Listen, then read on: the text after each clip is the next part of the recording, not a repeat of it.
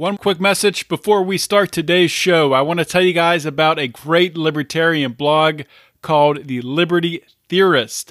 The Liberty Theorist is where our friend Brad Tracy discusses all of the shady things government has been up to and why libertarianism is the only viable way to keep power out of the hands of government. Brad is a Rothbardian libertarian who believes that the U.S. is desperately in need of prison reform I'll give you a uh, hell yeah to that. I agree there. That victimless crime should be abolished. Yes, agree with that. And that we need to end the welfare, warfare, and spy state. Yep, follow along with you there. And that true free market capitalism is the only way to go. Well, socialism kills human production. Can't argue with that. Bottom line, the government should stay the hell out of your life. You can find the Liberty Theorist by going to medium.com slash at, that's the at sign, Liberty Theorist. You can also find it on Facebook at facebook.com slash the Liberty Theorist. Check it out today.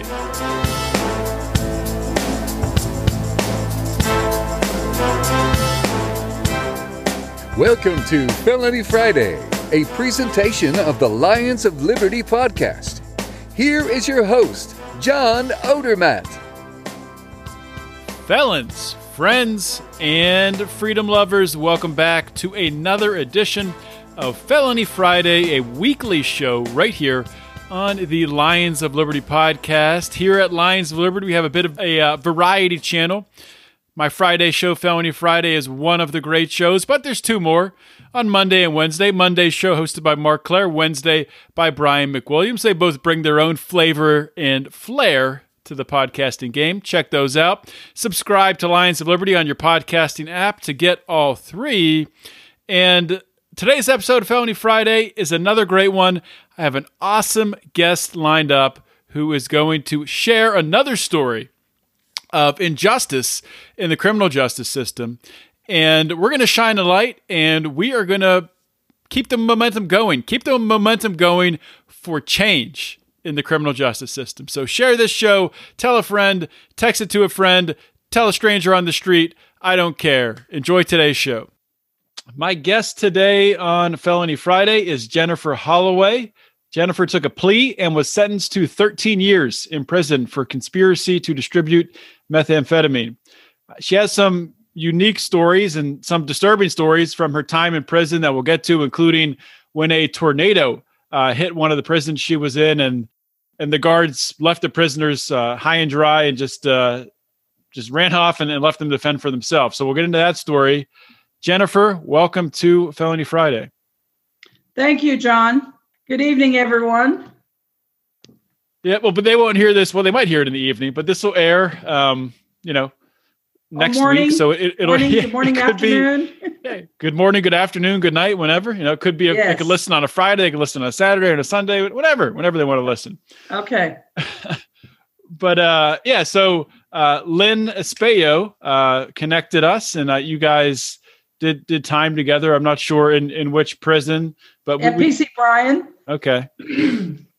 and uh, she connected us and said and said that you you know were a person to talk to who could give us some insight really on how bad things were uh, on the inside. And and I want to talk about that and get to your stories.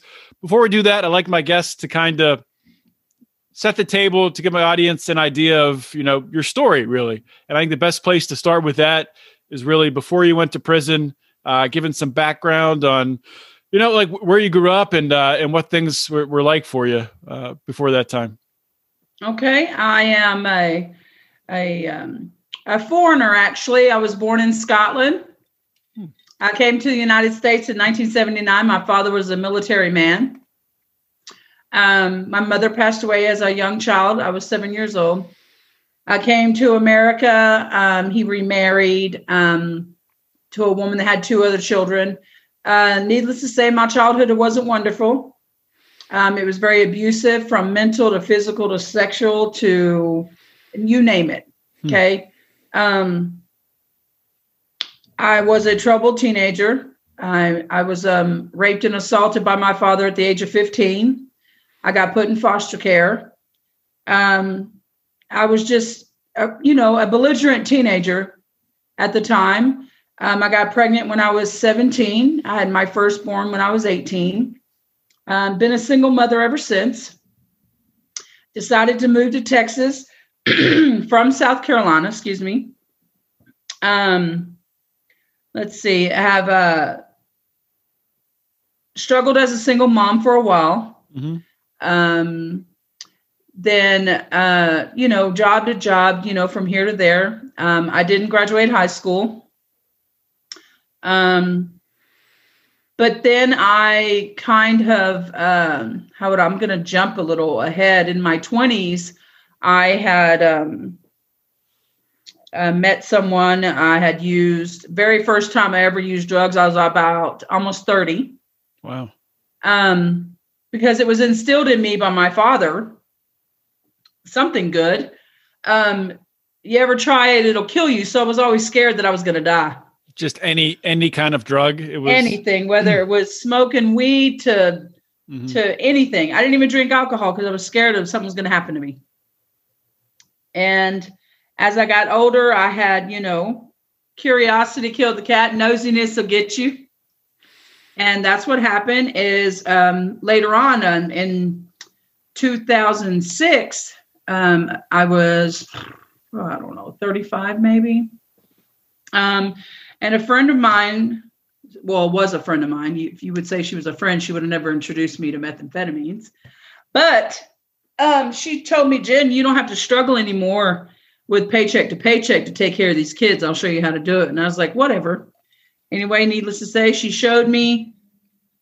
I took it upon myself to make that money. Yes, I worked. I worked. Um, What, what was your what were you doing at the time for? I've been in sales, working in call centers since 2001. hmm I'm a I'm a talker, as you can tell. Yeah. That's good. and um so um i started selling meth then and just trying to make it not that it's an excuse but i did it i'm guilty hey um one thing i'm not going to sit here and say is that i'm innocent by any means Mhm. i did sell drugs did i kill anyone not to my knowledge no um, Plus, it was con- it was consensual. You weren't uh, you weren't forcing people to buy. they weren't you. minors i had a some kind of conscience you know they weren't pregnant they weren't children Mhm. um i the group that was actually a part of this conspiracy was the aryan brotherhood group and That's that's interesting. had yeah it's it's it's kind of funny that you look like that because um i had nothing to do with them people yeah. I I didn't even know them people. Um, so I was questioned over and over and over again about these certain people, and I'm I, I don't know them. How how am I involved with them? That's where the conspiracy comes in because it says knowingly and unknowingly participated in selling drugs with firearms and and methamphetamines. There was no way of getting out of that because I knew the guy that I got the drugs from. Um, So the guy that you got the drugs from was connected to this Aryan brother. Yes, sir. Yes, sir. hmm Hmm.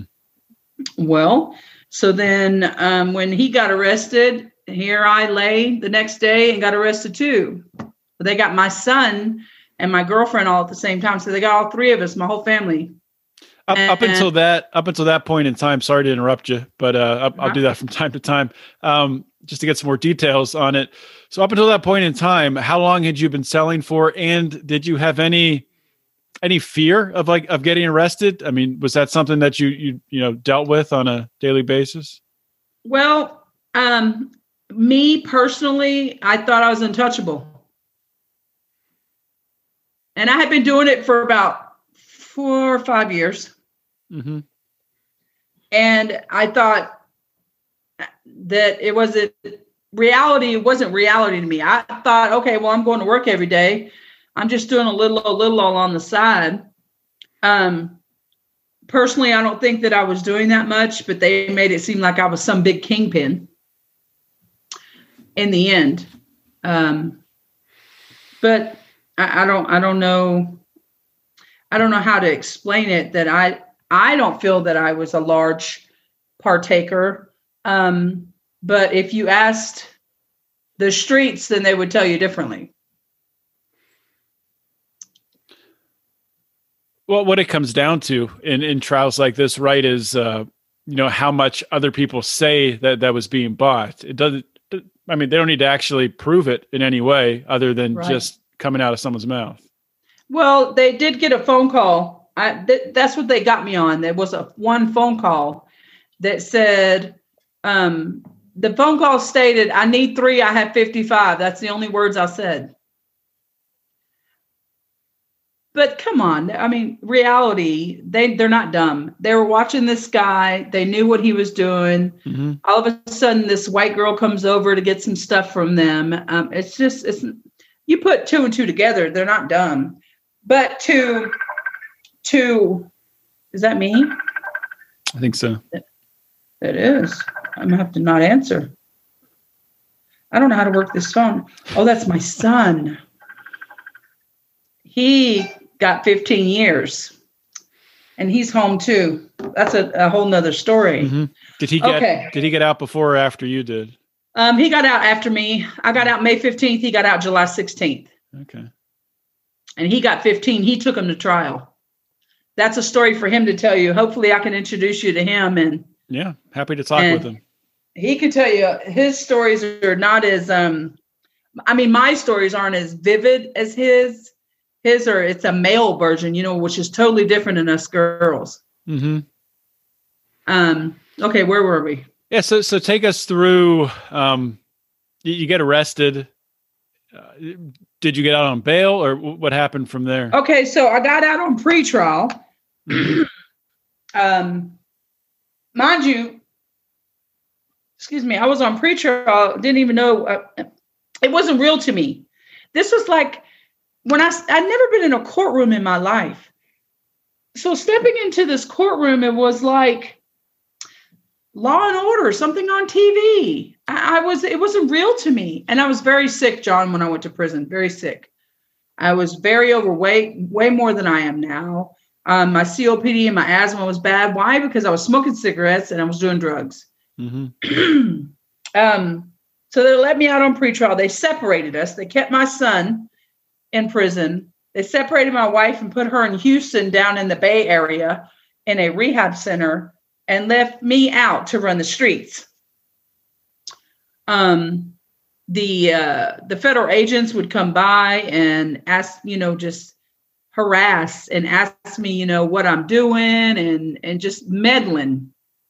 And they had set me up to do a drug deal a week before sentencing, which is crazy. Um, I had had a Wait, five the, bedroom. The feds were setting you up to do a drug deal to what to try to. Was it was it for you to try to get a sentence reduction or no? Yeah. To give me more. They told me I was going to spend the rest of my natural born life in prison. So to make a long story short with this one is they set me up to do a drug deal. There was never any drugs. It was bogus. I was stealing these people that i was getting supposedly getting the drugs for was an old contact of mine. Mm-hmm. and i had a five bedroom house that i had put in storage when we got arrested. And it was behind on on the storage rent. And so i stole that $2000 to pay for my storage rent which I was now that I was scared to death because I had never stolen anything in my life. I felt really bad. You stole stole the money from who? From the the customer that that were friends of mine. What mm-hmm. used to mm-hmm. be my customers. Yeah. Okay. Okay. I steal their money. Tuesday, I go to a counseling session because I have to go to an outpatient counseling session session while I'm on pretrial, and they arrest me for violation. This was January 17th. This was before I ever went to court. So they arrested me and I was like, for what? And they were like, you know what you did? And I was like, I haven't done anything. so I was thinking it's because I was, Mike visited me and we weren't supposed to be around each other. Because surely then people didn't go tell the pe- police that I stole their money on a drug deal, right? You don't think like that. Mm-hmm. Well, they arrested me and told me that I they the I told the his name is Jim Ellis. I'll never forget it. I said, Jim, what did you arrest me for? And he's like, you know what I arrested you for? And I said, sir, no, I don't. And he said, you stole our money.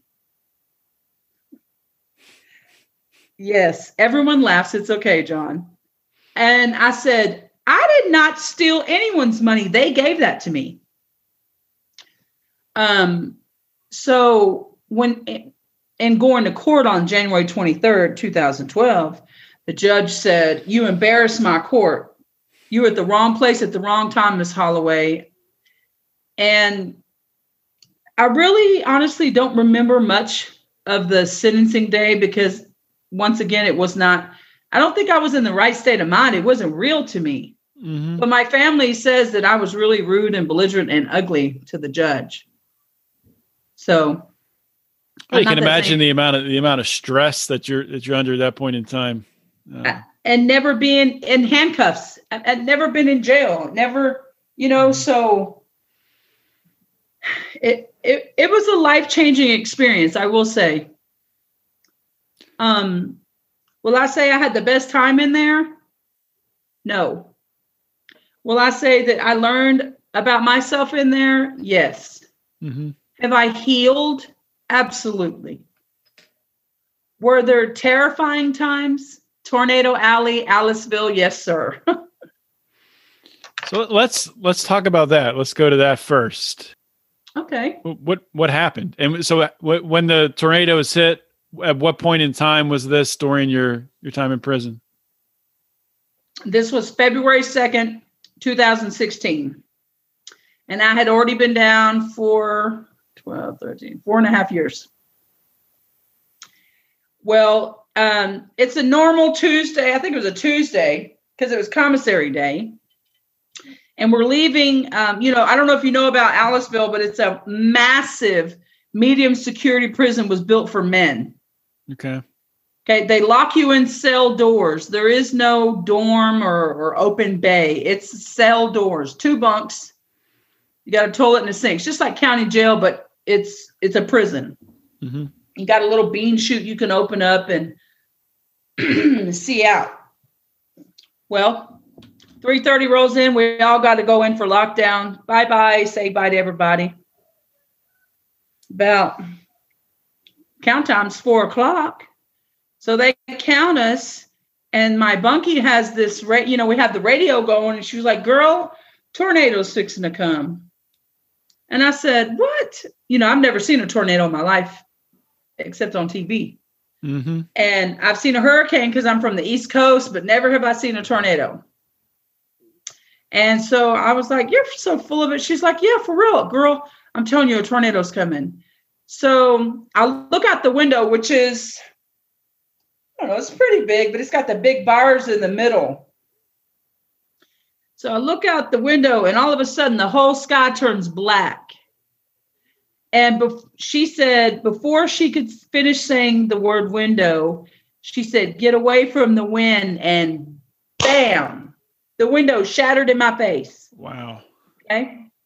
Now, um, when I say shattered, it was more like you know how a windshield on a vehicle with that tempered glass, it just um, spiders. Mm-hmm. That's how it was. Glass came out, but it didn't get in my skin or anything.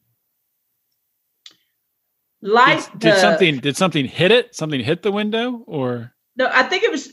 I remember. I remember the toilet going, and the air changing in the room. Mm. Um, because the way the building was built is like this. And this is the front of the compound, and this is a building, one building here and one building here. And so when it came through, it, it came like this towards us. I wish I could draw you a picture. Hmm. And now there's another unit on top of me. So I was in B1 and these girls were in B3, which it took the entire roof off. Wow. Praise the Lord that nobody got killed. Wow.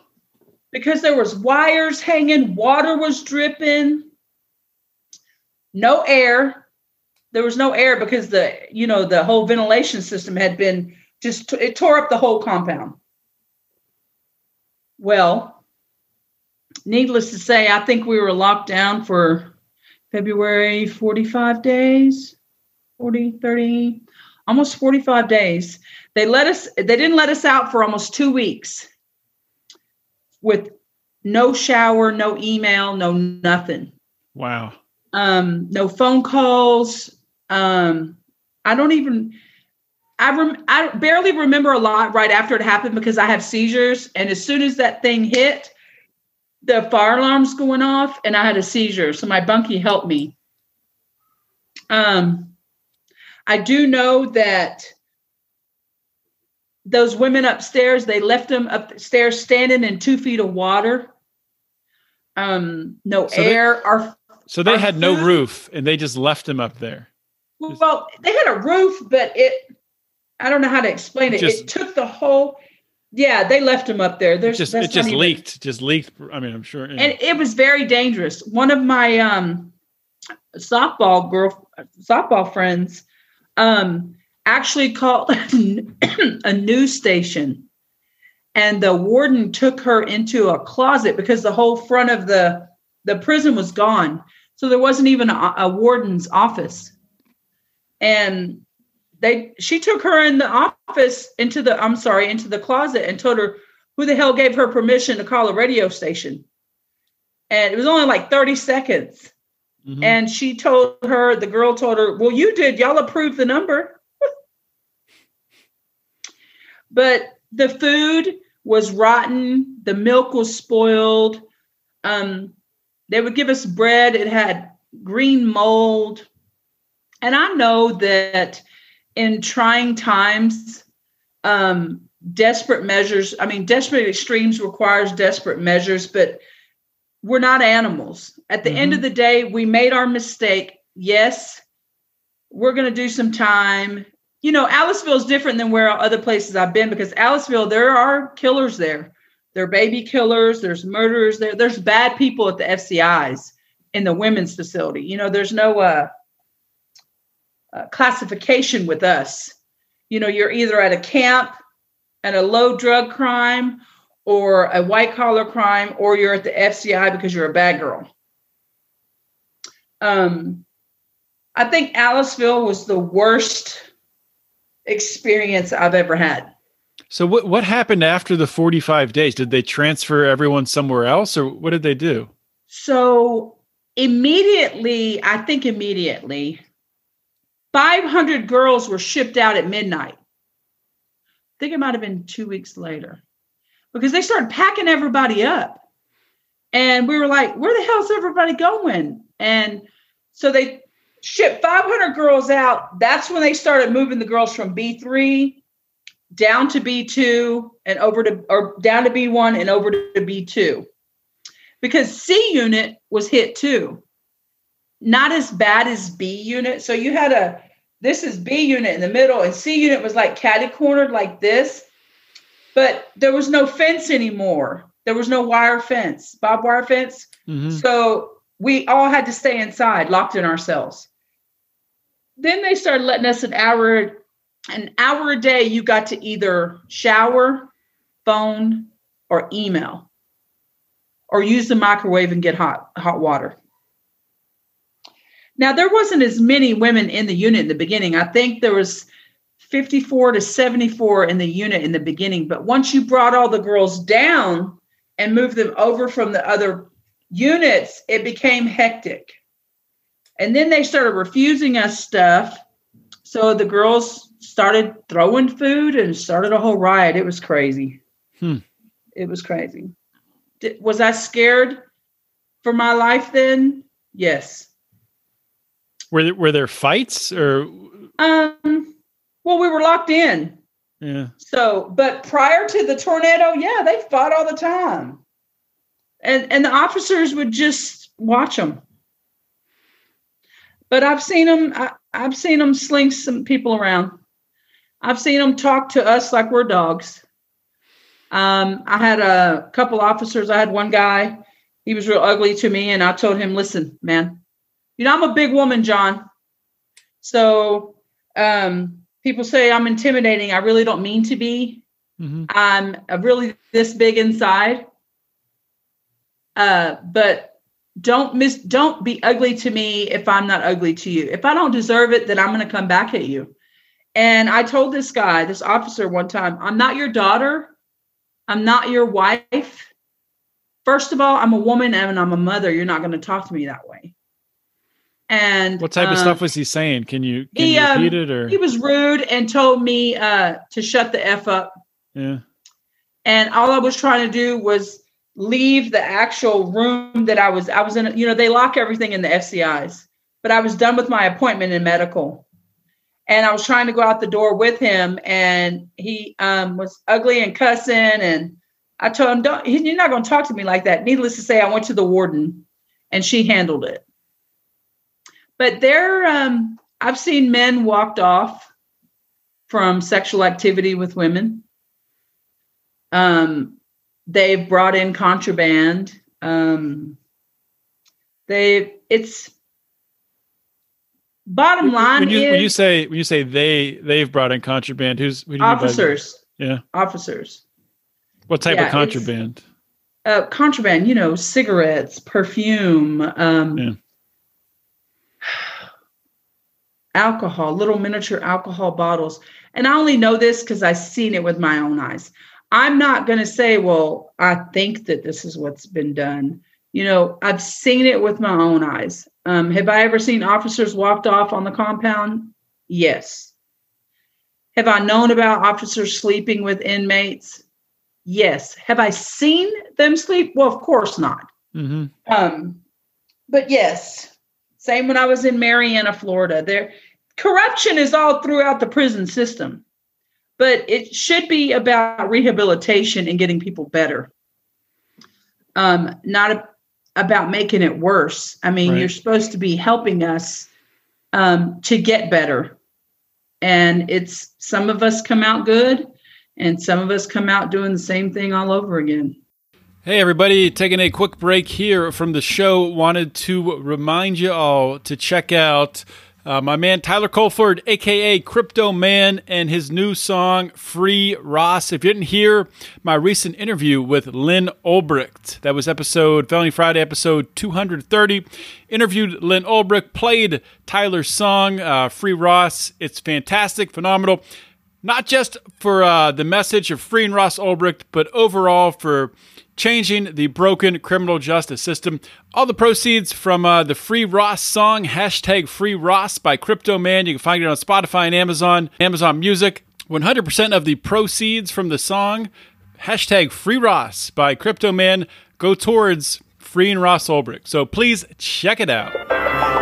These are perilous times when they ruin your lives over victimless crimes and they sever your ties from your business, loved ones, and family. Why? New slave labor, they barely pay you. Don't care about work ethic or Yeah, major. I mean, there's people out there um, who would hear some of these stories and they would say, "Well, you know, you shouldn't, uh, you shouldn't have sold drugs, or you shouldn't have committed a crime, or you shouldn't have done this, shouldn't have done that. You're, you're paying the price for it. Prison's not supposed to be, you know, a vacation."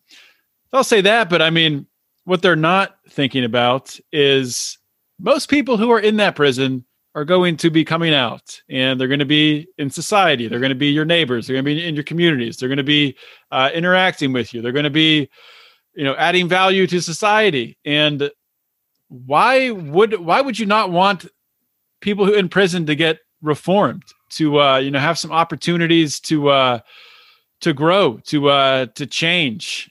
So, I mean that that whole like I'm so sick of hearing that argument from people. I think that first of all, the ones that are throwing those great, lovely stones are, oh, they sold drugs. They shouldn't have done that. They shouldn't have done this. Need to look in the mirror. Mhm. And because I myself would have been one of those people and been like, well, she should have been selling drugs. That's what she gets. She should have been thinking about her children. She should think about repercussions. Well, okay, let's change the the role a little bit.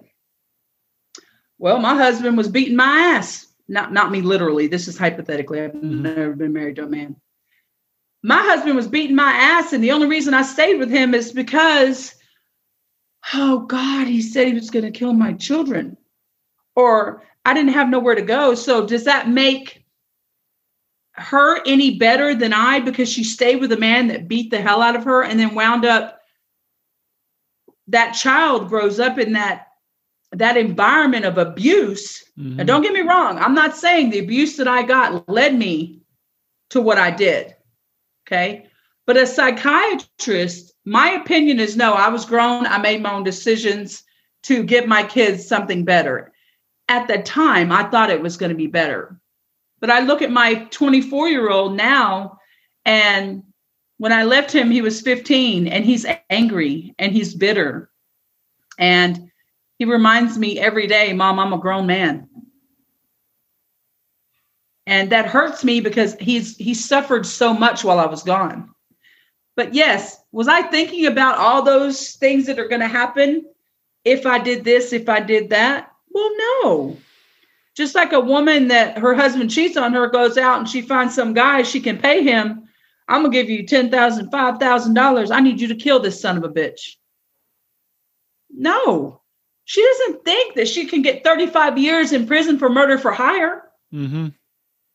You know, all these people, well, I'm sure that they've never stolen anything. I was raised in a Christian home. Come on. It's it's not about, oh, well, they could have not done this or they should have, could have, would have. We all fall short. Oh, we yeah. all make mistakes. Oh yeah. And if whoever can stand up and say, I've never done anything wrong, I'm I'm better than you, well, you're going to hell because you're wrong. Mm-hmm. And those people, I just wish that they would open their eyes and see that, first of all, addiction, oh, it's so sad. I've seen them, John, Mm-hmm. Still get high in prison. It's real sad. And it's How do they get? How have you heard or, or seen people get Oh, access to drugs in it prison? comes through the mail, John. Yeah. Everything comes in the mail. They just Um, don't. They just don't because because you hear that they check the mail, but they so they just they let it through. Let me show you how they do the mail. Let me see if I can find a an envelope or something. So they get the mail. This is a letter, Mm-hmm. okay? But this, and matter of fact, you see this? That's funny. I pulled this out. This is a picture of me prior to using drugs. Okay. I just got these yesterday. And this is a picture of me the day I got arrested. That's a big difference.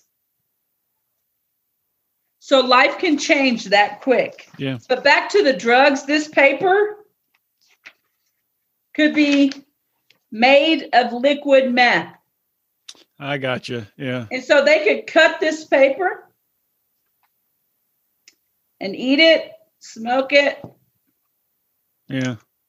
it the talent is and it's really talent it's really sad that you would say it like that jennifer but they're so excuse me they're so smart Well, you have. I mean, it, it is it is talent, and the reason that that talent is applied there, it's misallocated really to that you know black market drug activity, is because of the prohibition on drugs. So you create this uh, this shady market that attracts you know risky individuals who you know who, are looking to profit.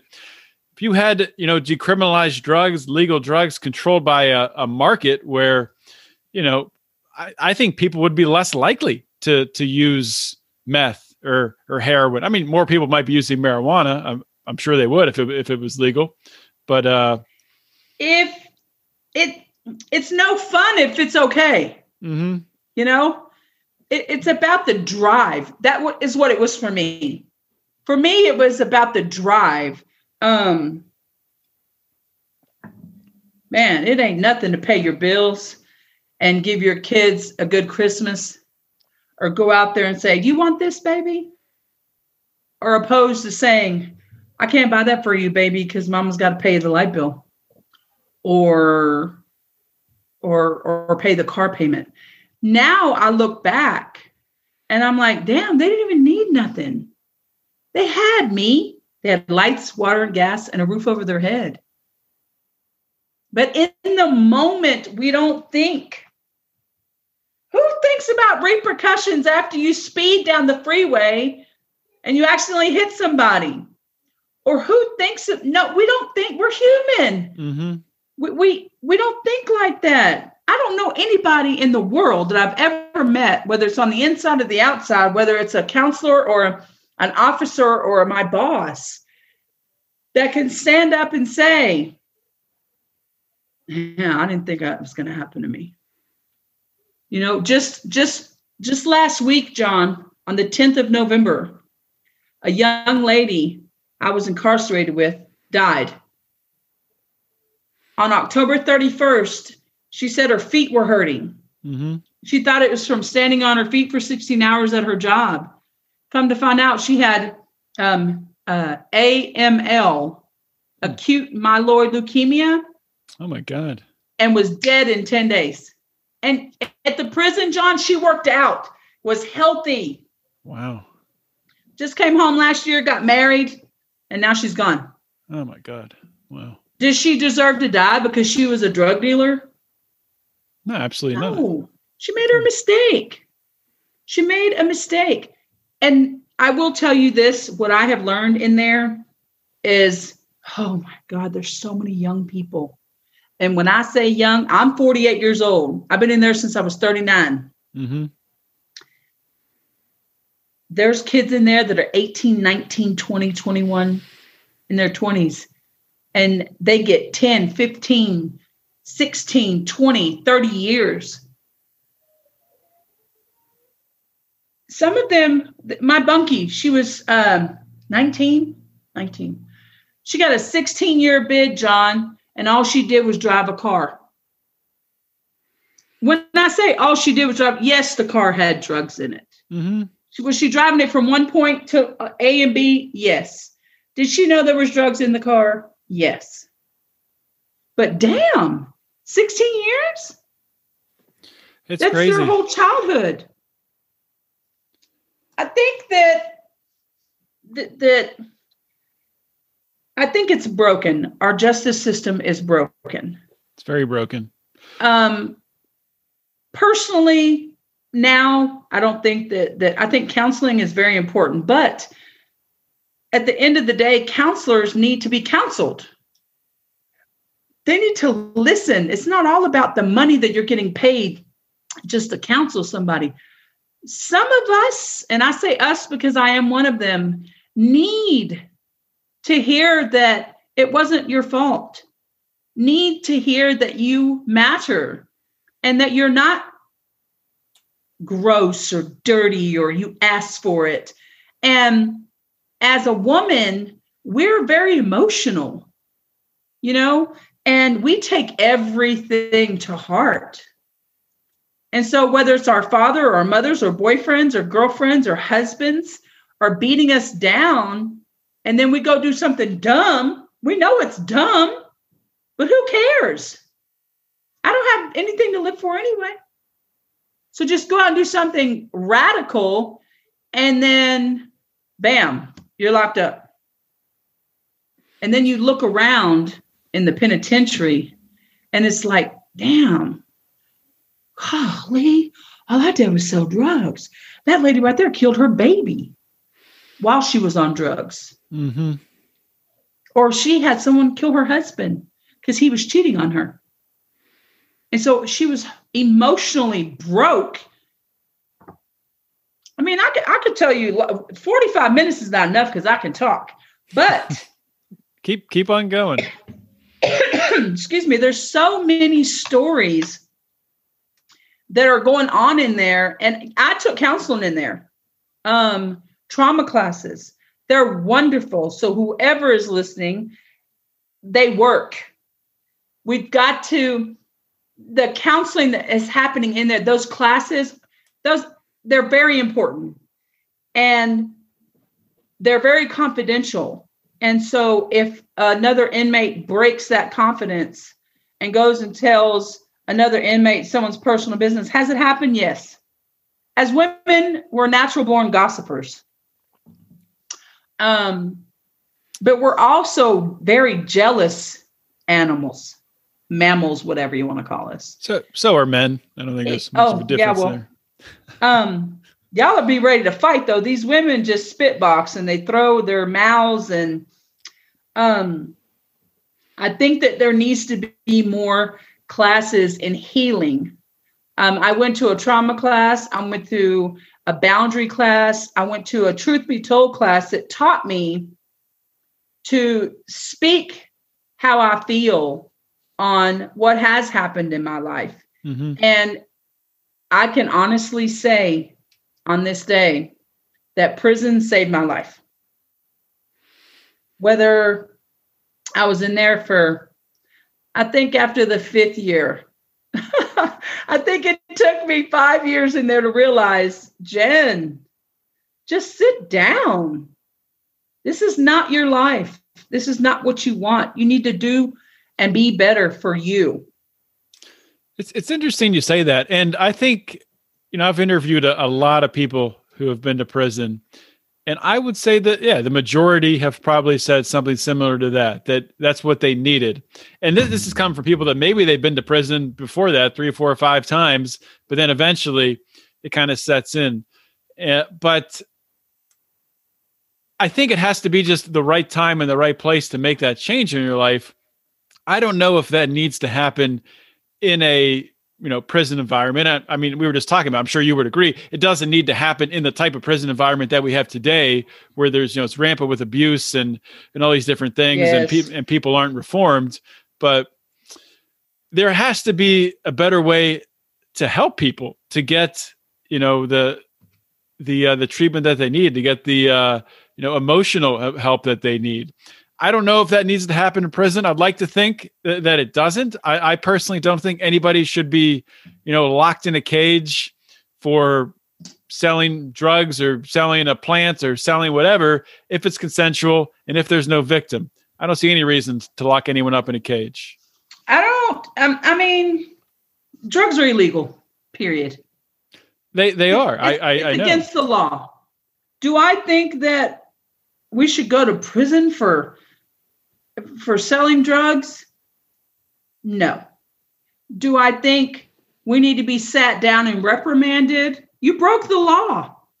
You, you, you know that you're not supposed to do that. First of all, it's against the law. Don't do it. It's easier said than done.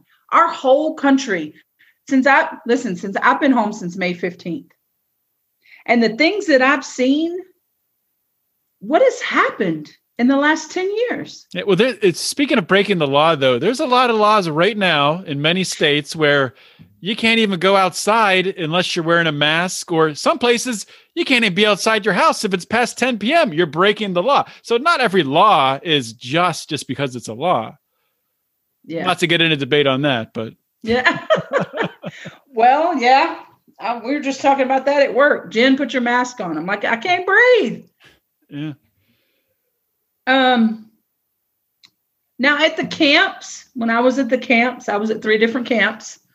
Um, I will say Carswell, they saved my life. Uh, they're medical, it's a medical facility.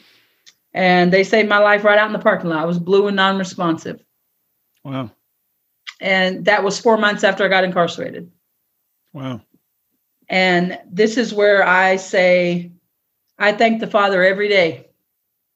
And you know that saying you hear, oh, you found Jesus in, in prison, you found Jesus in jail. Well, I have a theory on that. And this is my theory. Mm-hmm. As his children, whatever religion you believe in, we all have had children. And when your children are bad, what do you do? You put them where? In timeout. And if they keep being bad, then you put them back in timeout. So I feel like God kept telling me, Jennifer, you're not minding. You're just not minding, baby. So I'm going to pick you up and I'm going to sit you somewhere.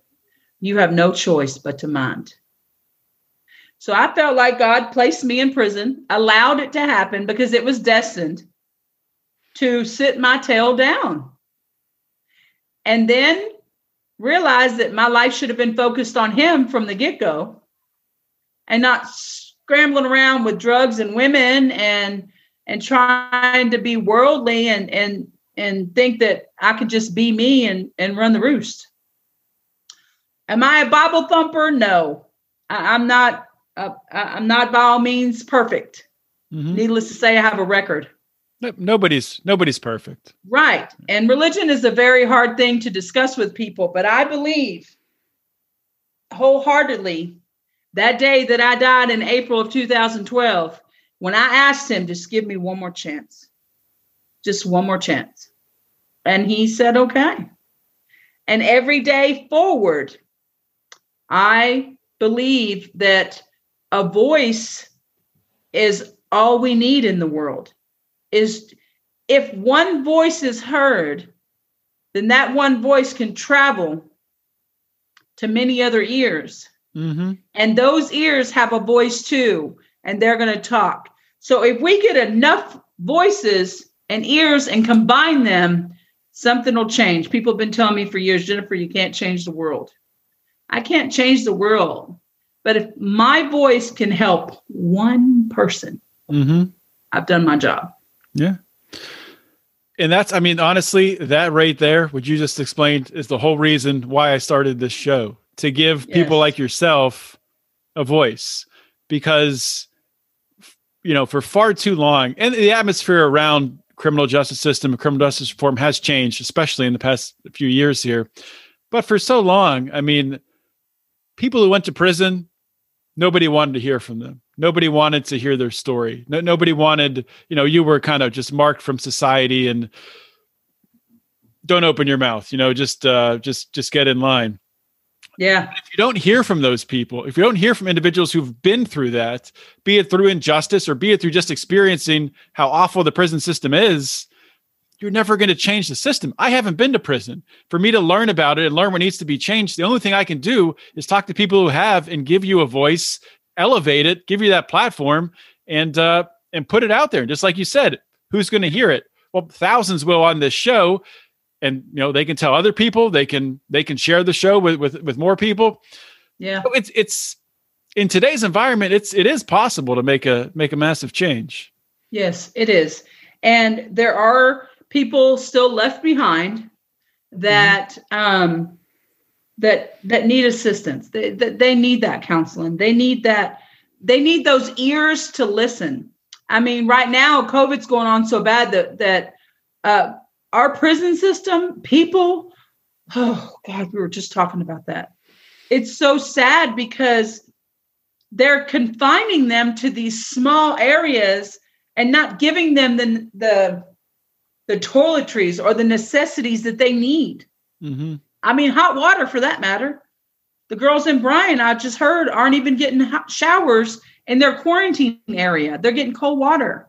A mate, a makeshift. Um, uh, they just made a, a a shower in an old bathroom, and I know what the bathrooms look like, and it's not sanitary. But oh, you're just an inmate. You're just a number. Drink some water and walk the track and take some ibuprofen. I've seen people die when they told them that. Yeah. Oh, this woman was so sick, John. She couldn't breathe. And they told her, take some ibuprofen, you'll be fine. She was dead the next day, Oh God. walking pneumonia. She was fixing to go home in, in I think 40 days, something like that. And a, a month and a half, she was going home to her family. It- it- it's just, See, that's that's that's a crime. That's a crime. But In they they don't opinion. they cover it is it negligence Yeah. negligence ne- but it's the BOP. You can't sue the government. The government can't sue the government. Yeah. Well, yeah, and then they'll they'll have the government investigate the government. Yeah, so that's that's another another thing there. It's like the police investigating the police. Yeah, it's um, it's it's really sad. It- It's it's sad, and I will say that. Am I thankful I'm home? Woo, thank you. Uh, Yes. Am I thankful my son's home? Yes. Um. There's, you know, there's so much going on, and there's so many girls that that could tell so many stories like miss Mar- marie alice johnson i was in aliceville with her Oh, that's right. I did want to ask you about that. Yeah. yes that woman could get on the pulpit in the church and not be a dry eye before you leave Yeah. tiny's hall she just left Bryan i was with her and Bryan i was with her in aliceville that kid got 35 years It- oh, in okay i know that we broke the law but as a judge, you have the power to take someone's whole life. Mm-hmm. You didn't even give us the life, but you have the power to take it. Those young kids and those people growing up behind bars, they're, they're not learning anything. They're, they're, they're not learning how to live life. They're not learning to be social. What is the word? To, to know how to socialize with other people. Right. You know, my son went in when he was 20. He's 30 years old now. Um,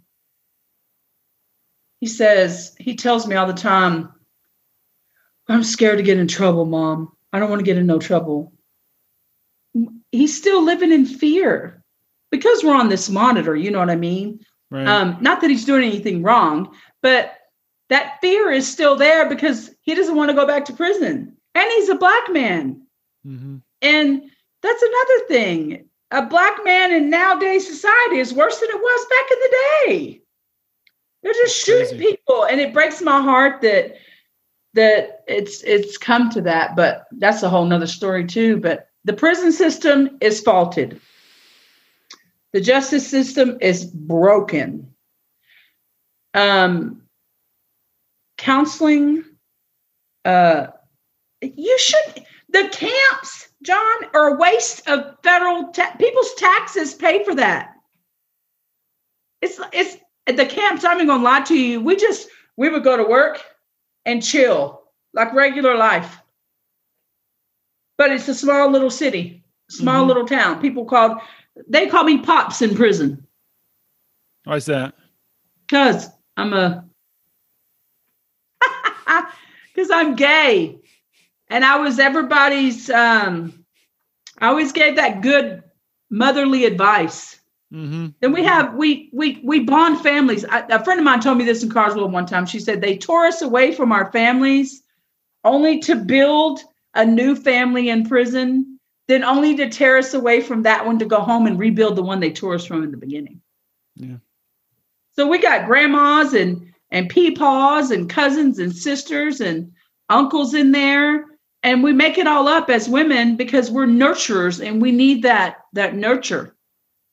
And so we're all in there and made our own little families. And people cry and and people fight and people get jealous. And it's just like a it's it's you take it's just a whole new city. And when you're in there for so long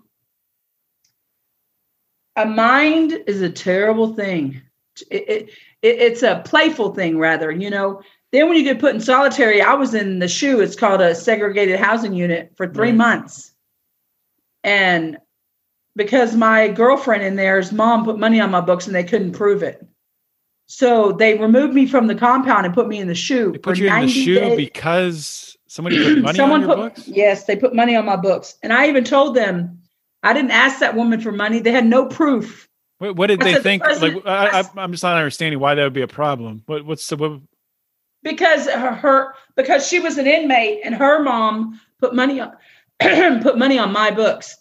That's called giving and receiving uh, money from another person. And I told them President Obama can send me money if he wants to. Now, like for instance, now they're stopping mail from coming into Bryan. You can't stop federal. That's a crime. mm-hmm. You can't stop these girls from getting mail. But they're doing Yeah. it. They're doing it.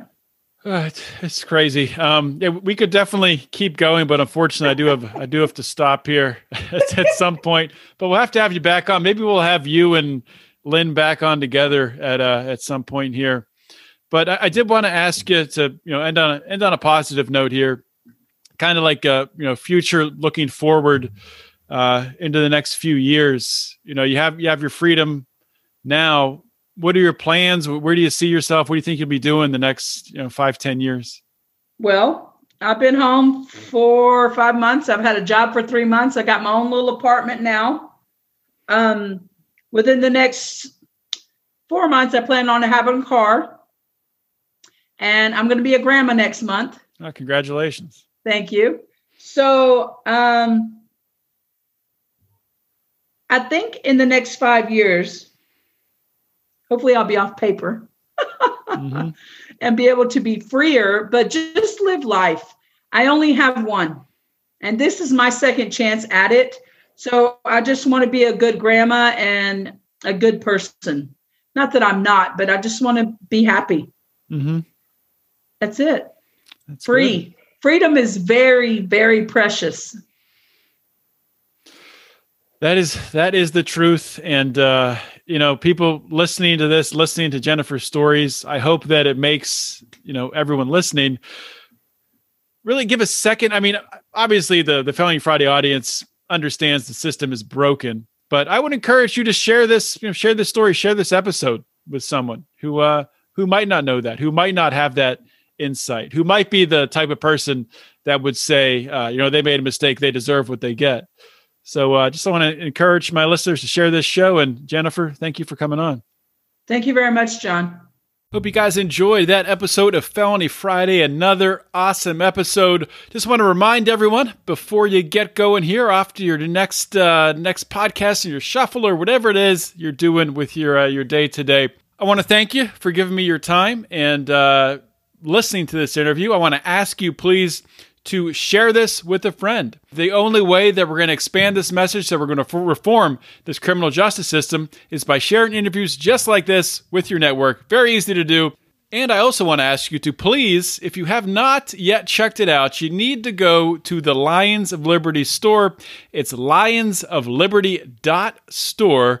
Uh, we have a bunch of new t-shirt designs really interesting stuff really eye-catching designs. Uh, of course our taxation is death shirt has been a hit. It's selling like crazy. We now have the uh, the tax on wax off shirt just awesome.